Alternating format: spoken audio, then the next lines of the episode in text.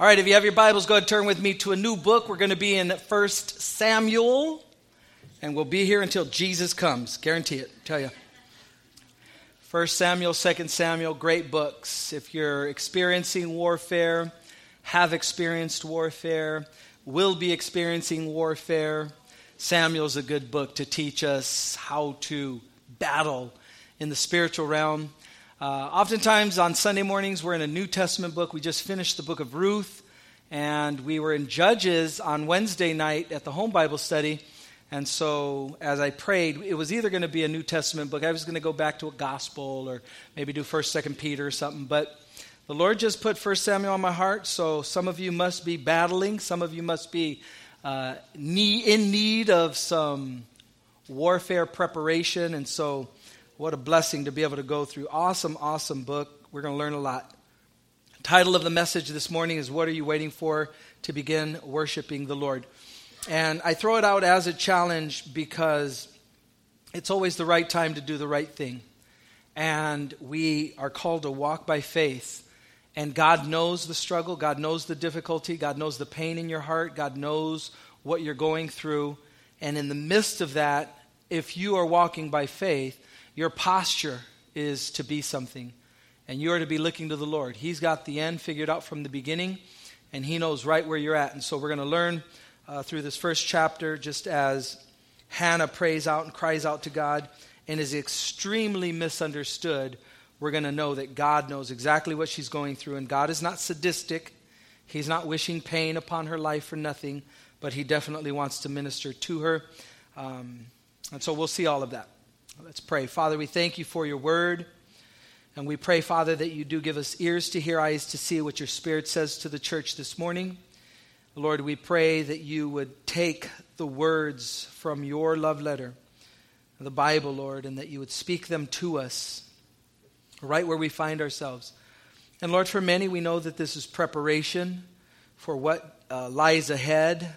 But for many as well, Lord, it is uh, exactly what we're going through. And we just pray, Father, that you would teach us to walk by faith and not by sight. So bless your word and bless this time as we offer it up to you in Jesus' name. Amen. So, by way of introduction, we just left the book of Ruth. Right before that was the book of Judges. And if there was one scripture that was repeated three times in the book of Judges that pictured what the culture was like, that scripture would be everyone did what was right in their own eyes. And so, if everyone is doing right in their own eyes, then they're not doing what's right in God's eyes. And so, it's a godless time. Time wise, we're looking at about 10th century BC, about 1100 BC is the timeline that we're looking at here. And so Samuel will actually be the last of the judges in a series, and he will introduce the first monarchy in the, actually, the first and the second king in the uh, history of, of Israel. He, we're going to see Saul anointed and raised up, and then we'll see David, of course. And then Samuel is eventually going to go off the scenes. It's about four or six chapters before the book of First Samuel ends. And so the author of Samuel is be- believed to be Samuel, and then whoever takes it over from there, we're not sure. But ultimately, we know that the Word of God is the Holy Spirit. The Holy Spirit is the author of the Word of God, and so whoever wrote it, it comes down to us by means of God, being the Word of God. If you know anything about the Old Testament, you know that it was written in Hebrew. And you know that about 600 BC, we find the Septuagint or the Greek translation of the Old Testament written. And it wasn't until then that we actually have 1st and 2nd Samuel. Because we have 1st Kings, 2nd Kings, 3rd Kings, and 4th Kings. And really it was Kings and Samuel. And when the Septuagint is written, then we have access to 1st and 2nd Samuel, 1st and 2nd Kings. So, uh, Samuel was a godly man who ministered to the people in the difficult days of transition between the time of the judges and the rule of kings.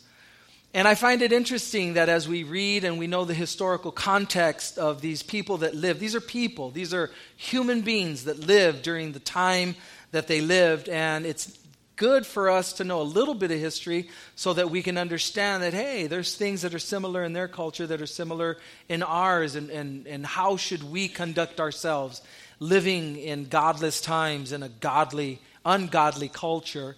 And so this gives us insight of how to live our lives and how to conduct ourselves. So let's go ahead and get into it. 1 Samuel chapter 1. Now there was a certain man of Ramathaim, Zophim, of the mountains of Ephraim, and his name was Elkanah, the son of Jeroham, uh, the son of Elihu, the son of Tohu, the son of Zoph, or Zuph, an Ephraimite. Um, now, we're going to be introduced to this Elkanah, and all of that lineage, and really all that lineage is telling us was he's a Levite. And we know that the Levites were given to God in ministry. Um, God would be their inheritance, if you will. Uh, but they did have places that they can stay. And Ephraim, when it says an Ephraimite, it's in Ephraim. It's not that he was from the tribe of Ephraim, because he's from the tribe of Levi. And that's important for us to know.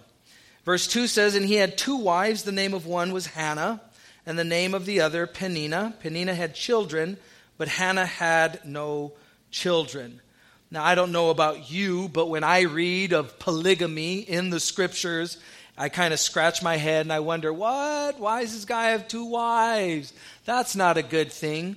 You will never see the scriptures condoning polygamy, and every time you see it in the scriptures, you see problems with it as well.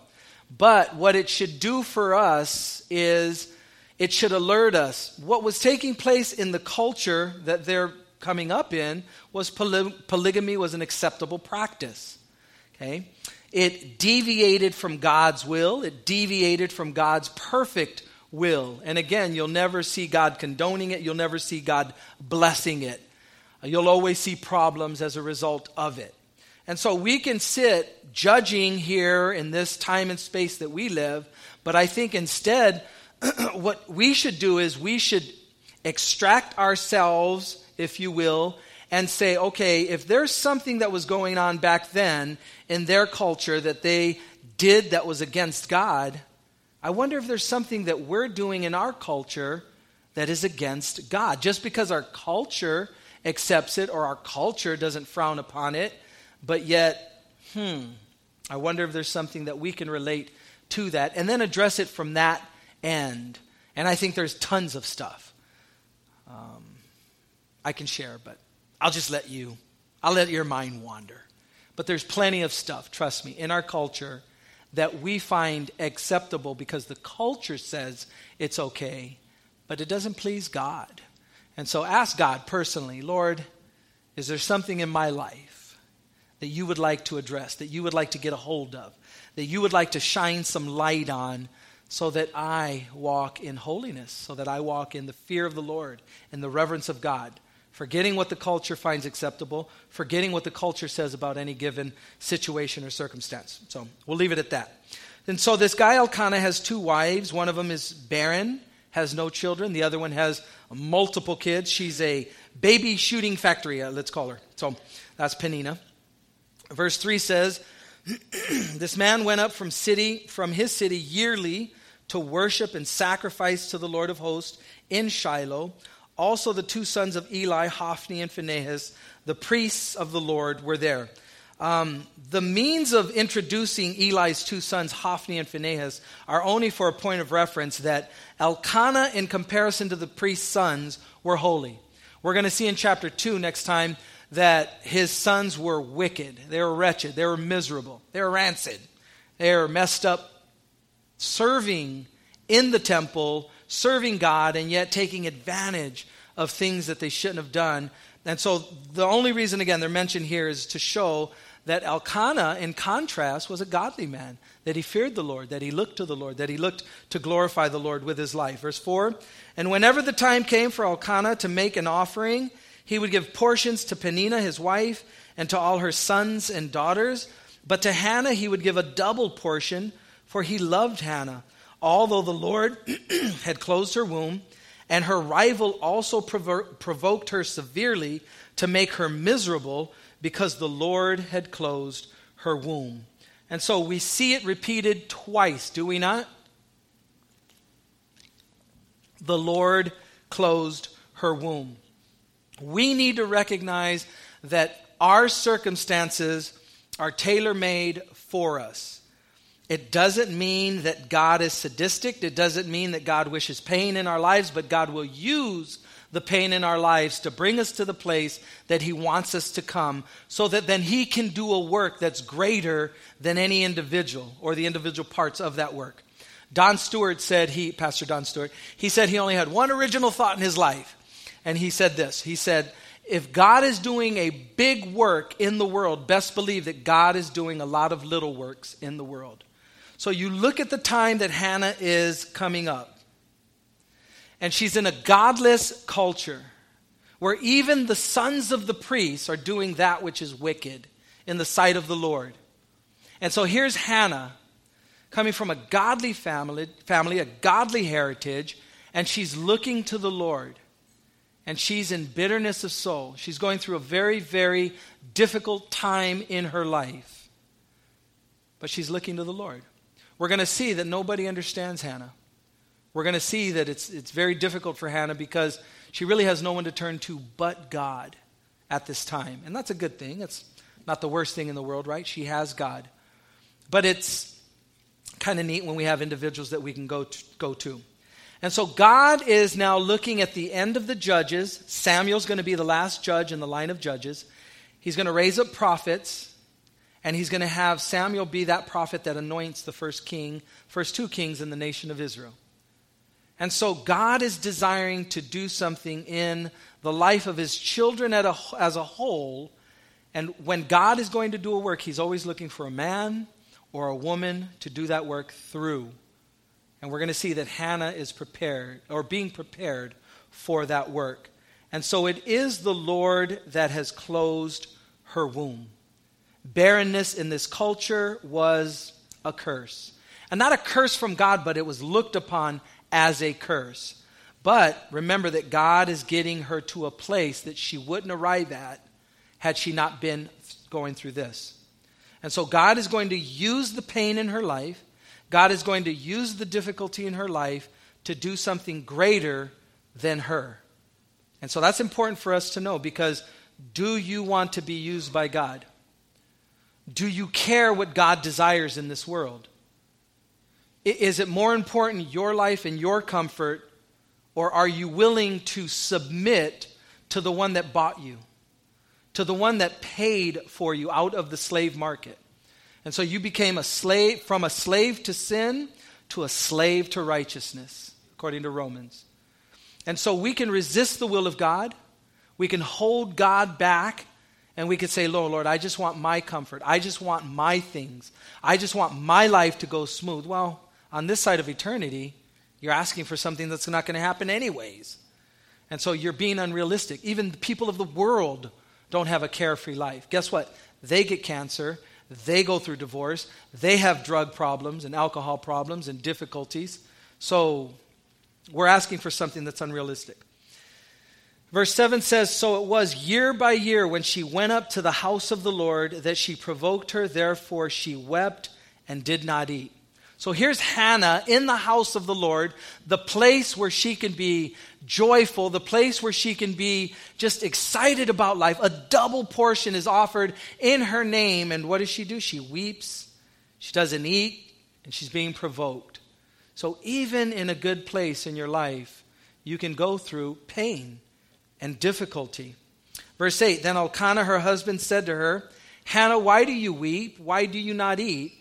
And why is your heart grieved? Am I not better to you than ten sons? I, I think Elkanah is sincere, but he's missing the point entirely, as many husbands do. Apples and oranges. Apples and oranges. He, he is a good husband. He's a godly husband. He's a great guy. He worships the Lord, he sacrifices to the Lord. But that's not the solution. She has no children. Husband, children, two different things. The desire to have children, the desire to be able to continue to proclaim the name, the desire for the Messiah to come through. I mean, all of these things is not a husband and children, two different things. And so, uh, like many husbands, just not getting it. Verse 9 So Hannah arose after they had finished eating and drinking in Shiloh. Now Eli the priest was sitting on the seat by the doorpost of the tabernacle of the Lord, And she was in bitterness of soul and prayed to the Lord and wept in anguish. Then she made a vow and said, O Lord of hosts, if you will indeed look on the affliction of your maidservant, and remember me and not forget your maidservant, but will give your maidservant a male child, then I will give him to the Lord all the days of his life, and no razor shall come upon his head. There it is. Every answered prayer is born in the heart of God. Why do we pray? Why do we pray in multitude? Why do we put prayer requests out? Let's call the prayer chain. Let's reach out to brothers and sisters who are walking with the Lord because we want this prayer answered. We do that so that we can cooperate with God. We do that so that we can see what God is doing. We don't pray to God to twist his arm and talk him into doing something that he's not going to do. We pray to get in line with what God is already doing, with what God already wants to do. And so every answered prayer is born in the heart of God. And so she makes a vow. She's not told to make a vow. Nobody in scriptures is told to make a vow. The, the, the, book of Ecclesiastes says about vows that it's better to not make a vow and complete it than to make a vow and not complete it. And so when we make a vow, what's a vow? A promise to God. God, I promise, sometimes out of desperation. Is she desperate? Yes. Yes, she is. And God is going to grant her her request out of this desperate place. And trust me, we're in an entirely different place when we're desperate. Desperate and looking to the Lord is an awesome thing. Desperate and looking to the world, fodder for Satan. You're just a, a, tool in the hand of Satan if you're not careful. So look to the Lord in your desperation. According to Numbers chapter 6, what she's doing is she's making the vow of a Nazarite and it was in, to include certain things. Number one, abstinence from any product uh, from a grapevine, signifying distance from all fleshly pleasures. Even though Samuel, her son, is going to be born under the tribe of Levi, and he is already dedicated to the Lord for service, she is saying, I want to take it further. Lord, I want to take it further. I want to go deeper.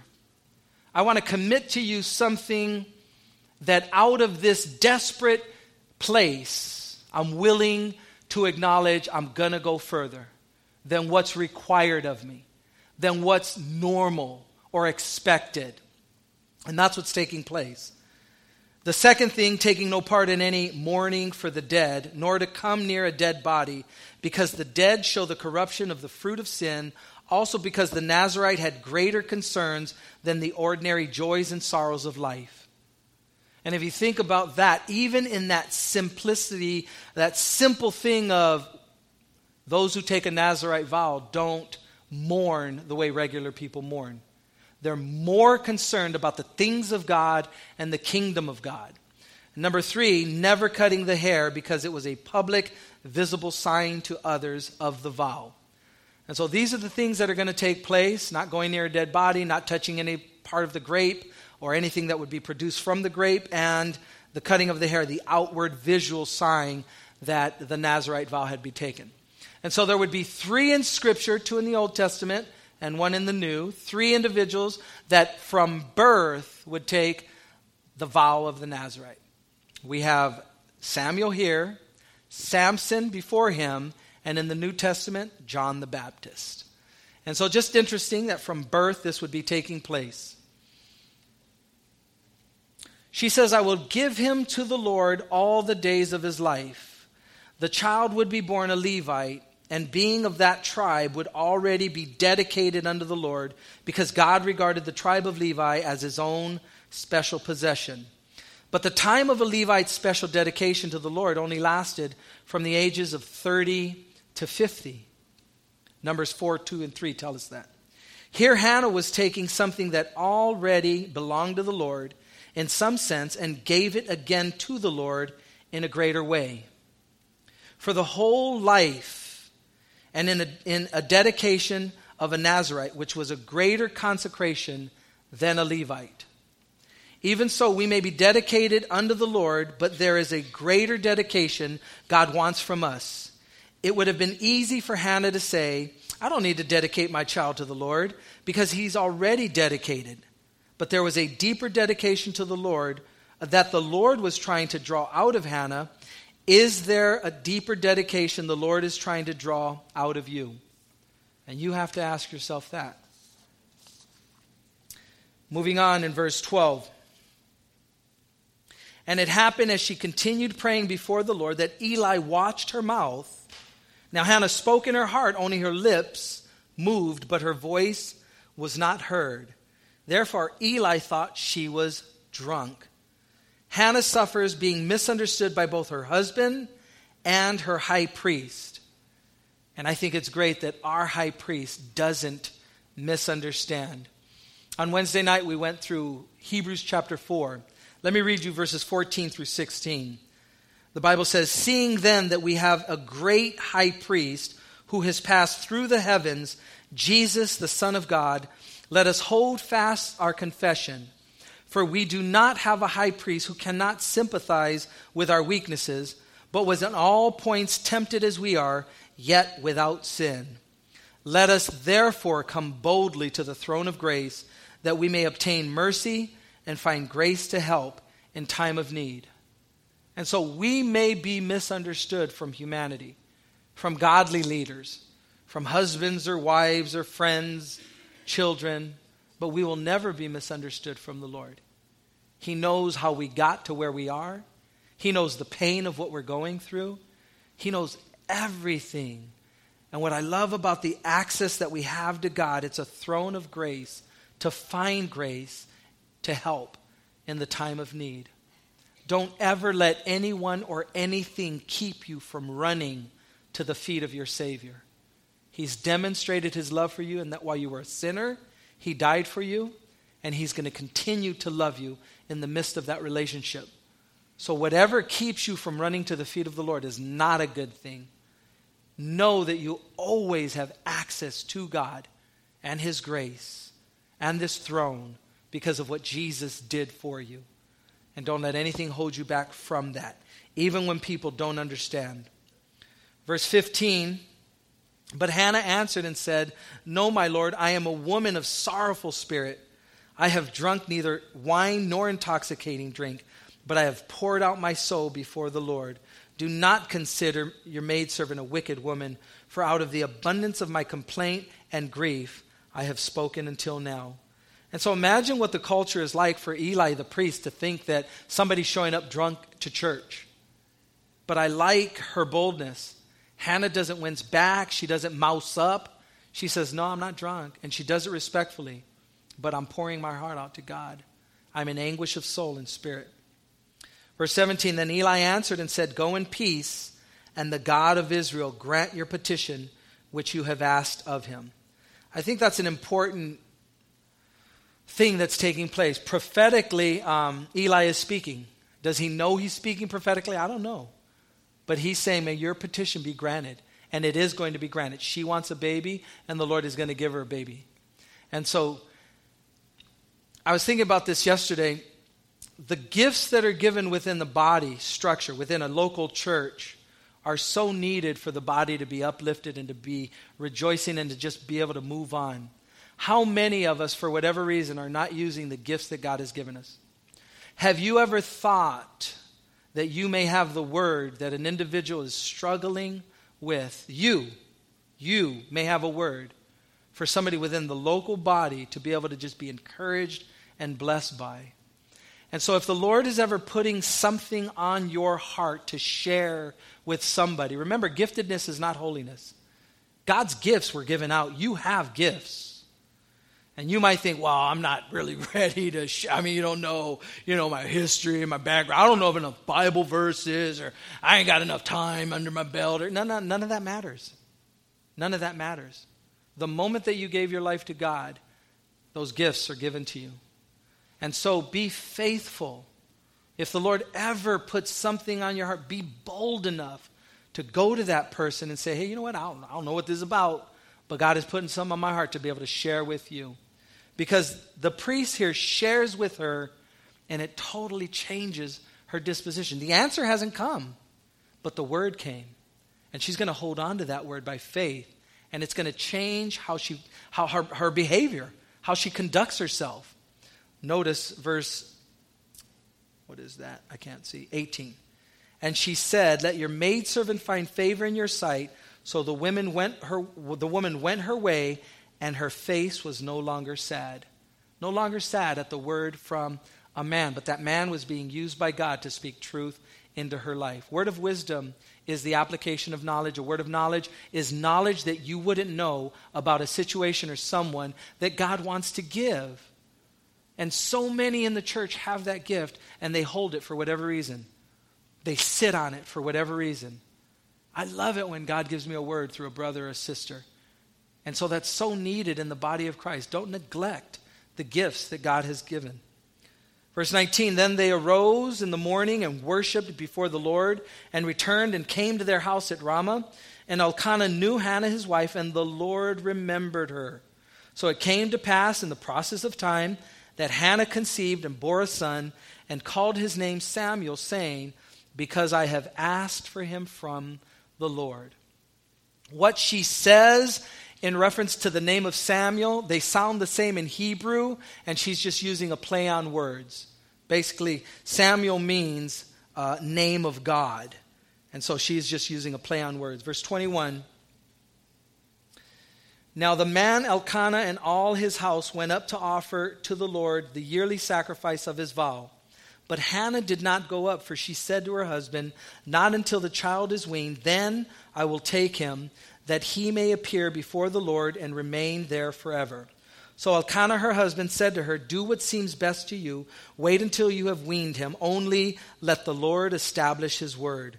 Then the woman stayed and nursed her son until she had weaned him. Now, when she had weaned him, she took him up with her, three bull, uh, with three bulls, one ephah of flour, and a skin of wine, and brought him to the house of the Lord in Shiloh, and the child was young. Then they slaughtered a bull and brought the child to Eli. It's interesting, you see the contrast of verse 24 and 25. You see they take up three bulls and offer one completely as a sin offering that had to be totally consumed for it to take place. That's how we know it's a sin offering. And who are they offering it for? The baby Samuel. And so there are some who believe, for whatever reason, that babies are innocent. All you have to do is have one or two to know that they're not. Yeah, they're little sinners. Sinners in need of a Savior. We love them, they bring so much joy, but little heathens, those things right there, yeah. So a full bull is being offered for what? Two to three year old kid as a sin offering. And it just shows us that we are born in sin.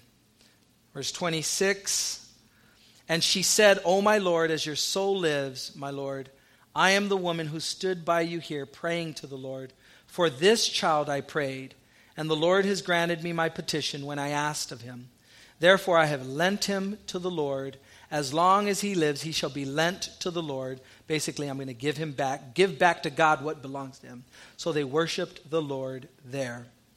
This family is a godly family. Three times in this one chapter, it says that they went and they worship. Verse 3, verse 19, and verse 28. And God is desiring that we would live a life of worship. The title of the message is What Are You Waiting For to Begin Worshiping the Lord? Maybe it's a word from the Lord. Maybe it's that word that you need to hear for, from the Lord. But ultimately, you want to be on the other side of the answer to your prayer. You want to be on this side, worshiping the Lord, looking to the Lord, knowing that the Lord knows your pain, knowing that the Lord knows your anguish, knowing that the Lord knows your dilemma, knowing that God is fully aware and He's not allowing it for nothing. He's not doing it again to be sadistic. He's not just wanting to see pain in your life. He may very well be waiting for you to come to that place where He wants a deeper commitment from you. And only you know what that looks like. And only you can seek out how that is going to transpire in your life. In Hebrews chapter 13, verse 15, as it relates to a life of worship, the Bible says, Therefore, by him let us continually offer the sacrifice of praise to God, that is, the fruit of our lips, giving thanks to his name. As I study the scriptures and I see in Romans chapter 1, there's what is called the spiral of degradation of a group of individuals who are going to suppress the truth or push down the truth. It's almost like la, la, la. They don't want to hear the truth. La, la, la. They do that and they suppress the truth. And the Bible declares that it leaks out in their lives in two ways. It's manifest in two ways when we push the truth out of our life unrighteousness, sin against man, and ungodliness, sin against God. That is the result of pushing the truth away.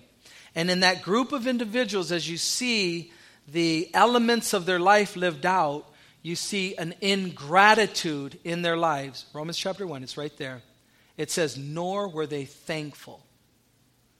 Are you thankful for your life right now? Are you thankful for the difficulty right now?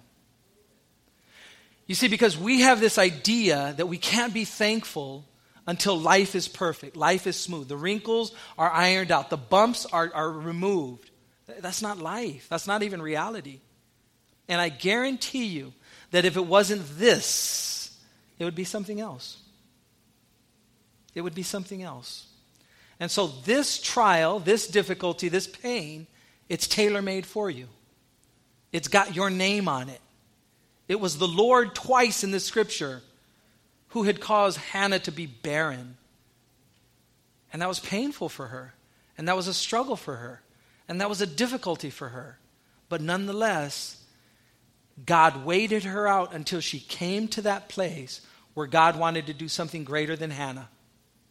He wanted to raise up an individual in that culture to be a godly leader. If you study the life of Samuel, he is included throughout the scriptures, not just in the book of 1 Samuel. He is talked about in the Psalms. He is included in the godliest of men in the scriptures over and over in the book of Chronicles. He is repeated uh, in the New Testament. He's included in the Hall of Faith, Hebrews chapter 11. And so you see that God was desiring at this time in the world to do something special. And God takes ordinary folk like you and me to do an extraordinary work in the lives of individuals. And I believe that only on the other side of eternity are we going to have a true appreciation for this. I think on this side, without oh, I'm not really doing much. Yeah, I just pray for people. it's not really much. Yeah, on, on the other side of eternity, yeah, who's going to be in the mansion. We're going to see those individuals that prayed for Billy Graham. And Billy Graham's got his, you know, reward, and we ain't mad at Billy, right? But those women that prayed in the dungeon, those people that prayed for ministries, those people that just they did what God had called them to do in the time that they lived, faithful with what God has called you to do. And so, praise God for your situation, as difficult as that might be. Thank God for your situation, as difficult as that might be, because it is, it is uniquely yours, and God wants to do something deep in your heart in the midst of that. And this idea of a personal relationship with God, that's a real thing. That's a real thing. But you don't know the depth of a relationship with God until you go through deep things. And you have to look to the Lord in the midst of that to be able to come out of that on the other side and be like, oh believe it right now. Ooh, I was thanking you back then. It was faith because it wasn't out of emotion. Trust me, it's pure faith. Lord, I just took you at your word. I just believed that you were going to be able to do something in that situation. And the overwhelming majority of the time, it's right here that the Lord wants to do something. It's right here. It's in me and my communion with Him and my relationship with Him that He wants to do something great. So I encourage you what are you waiting for to begin worshiping the Lord? Begin to worship the Lord. Begin to acknowledge Him for who He is. He can, in a moment, make your circumstances different. He doesn't want to do it like that. That's not what He's about.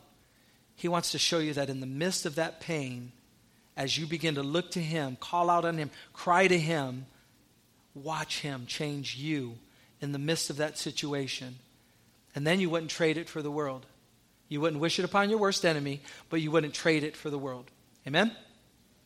Father, we thank you so much for your word. And Lord, I know that there are those here, Lord, struggling with circumstances. They're crying out to you, Lord. They're wondering when you're going to show up. They're wondering when you're going to fix it or change it or do something. And so, Lord, I pray that they would begin to give you thanks in the midst of the pain, in the midst of the trial, in the midst of the difficulty, acknowledging you as Lord. Lord of their life, Lord of their circumstances. And Lord, we just pray that you would use the body of Christ to speak those words of wisdom, Lord, those words of knowledge. And that, Lord, we would just be faithful with what you've called us to right where we're at. And so thank you for your word, Lord, and continue to have your way in our hearts. In Jesus' name, amen.